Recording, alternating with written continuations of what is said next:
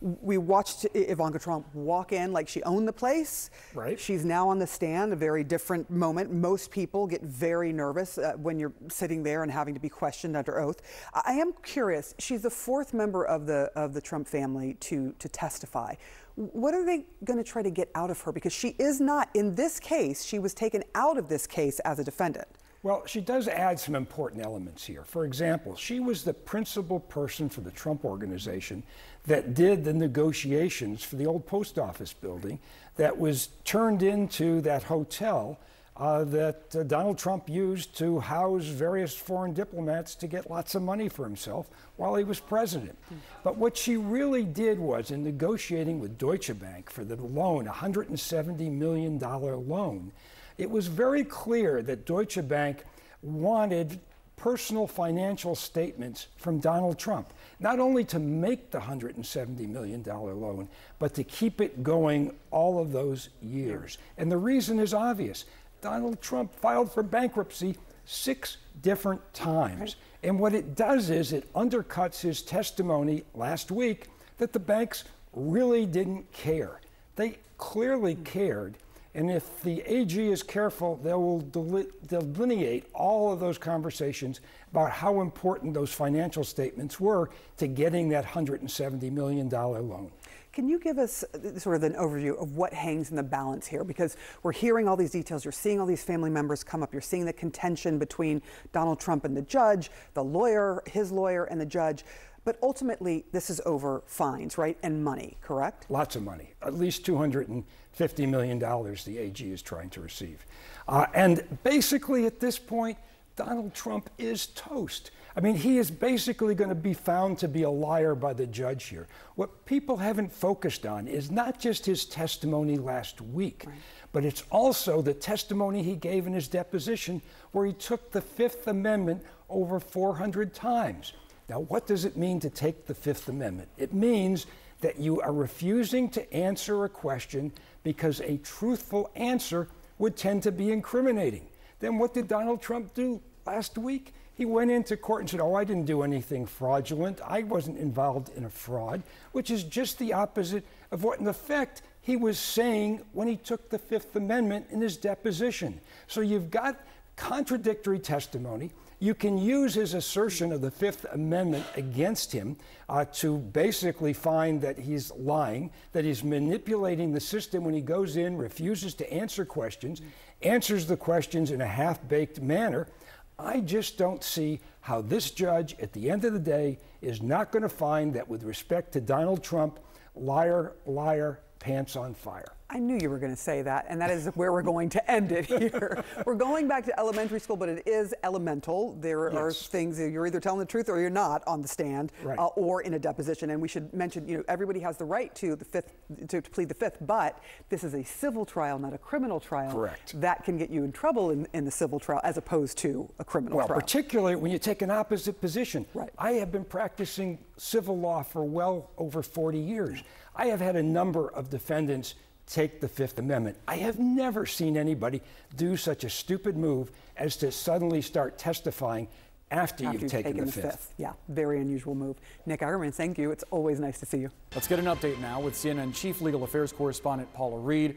Paula, court currently on a lunch break. Walk us through what we saw earlier in the day. Well, this has been much less chaotic and contentious than it was when her father and her brothers have taken the stand in this case.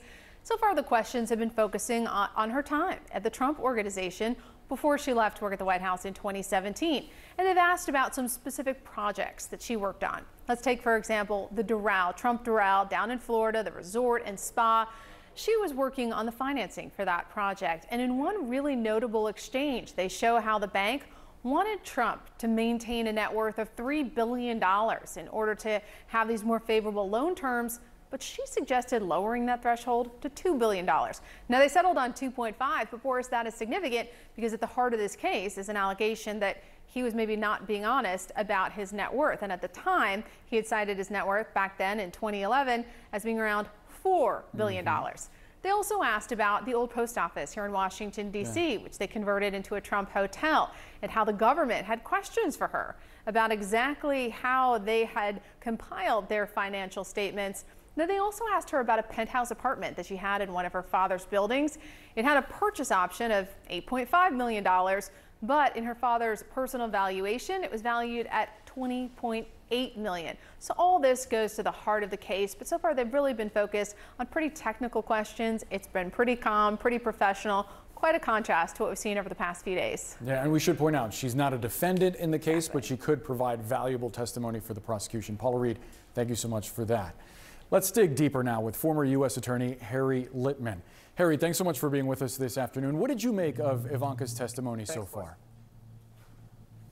Well, as Paula said, you know, it didn't seem as electric and contentious. If you just wandered into the trial, you would think, in in fact, it was kind of dull. And at many critical junctures, she said, "I don't recall." But it was important because she really fills in an important piece of the puzzle. She's the one who does take control of getting financing of both the projects that Paula mentioned. And in order to get it, the regular Deutsche Bank commercial real estate um, um, order will not deal with them. They have to go to the, the private wealth management group for super rich people. Ivanka is the one that puts that together. That's how they get a much better interest deal, but it requires Trump to sign on and attest year after year that he has this net worth right. that is almost certainly going to turn out to be a lie. So even though there's no dramatic moment where she betrays daddy, nevertheless, she fills in why he needed to say that and why, in fact, the counts in the complaint that say he lied about it uh, are, uh, it, it strengthens exactly those counts. So, Harry, let's sort of clarify that point because it, it was significant when she uh, uh, testified to uh, confirming what was in that email that said that she suggested that he should uh, lower his minimum net worth in that Deutsche Bank deal to two, uh, two, two and a half million dollars, a billion dollars, I should say. How does that play into what prosecutors are looking for here? Isn't it admission that he was inflating his net worth previously?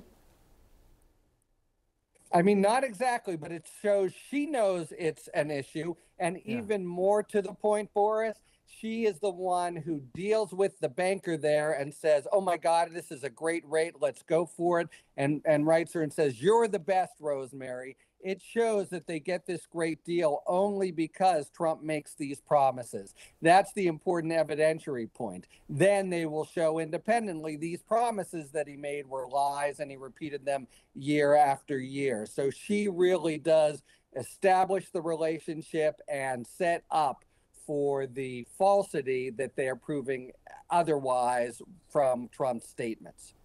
When it comes to her testifying that she couldn't recall uh, a number of, of different financial dealings, specifically on the yeah. penthouse that she leased from her father, his valuation like $12 million more than what it actually uh, was worth. Um, how does the Trump team read that testimony, the fact that she doesn't recall some of these things? You know, I think in general, where she could avoid hurting him, she did, and there wasn't a you know a moment in this um, testimony that really added to things. What, but it was the testimony that she'd already given before. So I think in general, as Paula says, she's poised and polite, quite a contrast to the other uh, Trumps, and she does uh, you know, disavow recalling certain big points. But what they are going to use her for, have used her for, is to really set up Trump's lies themselves. She otherwise doesn't advance the ball, but that advance is a pretty big advance.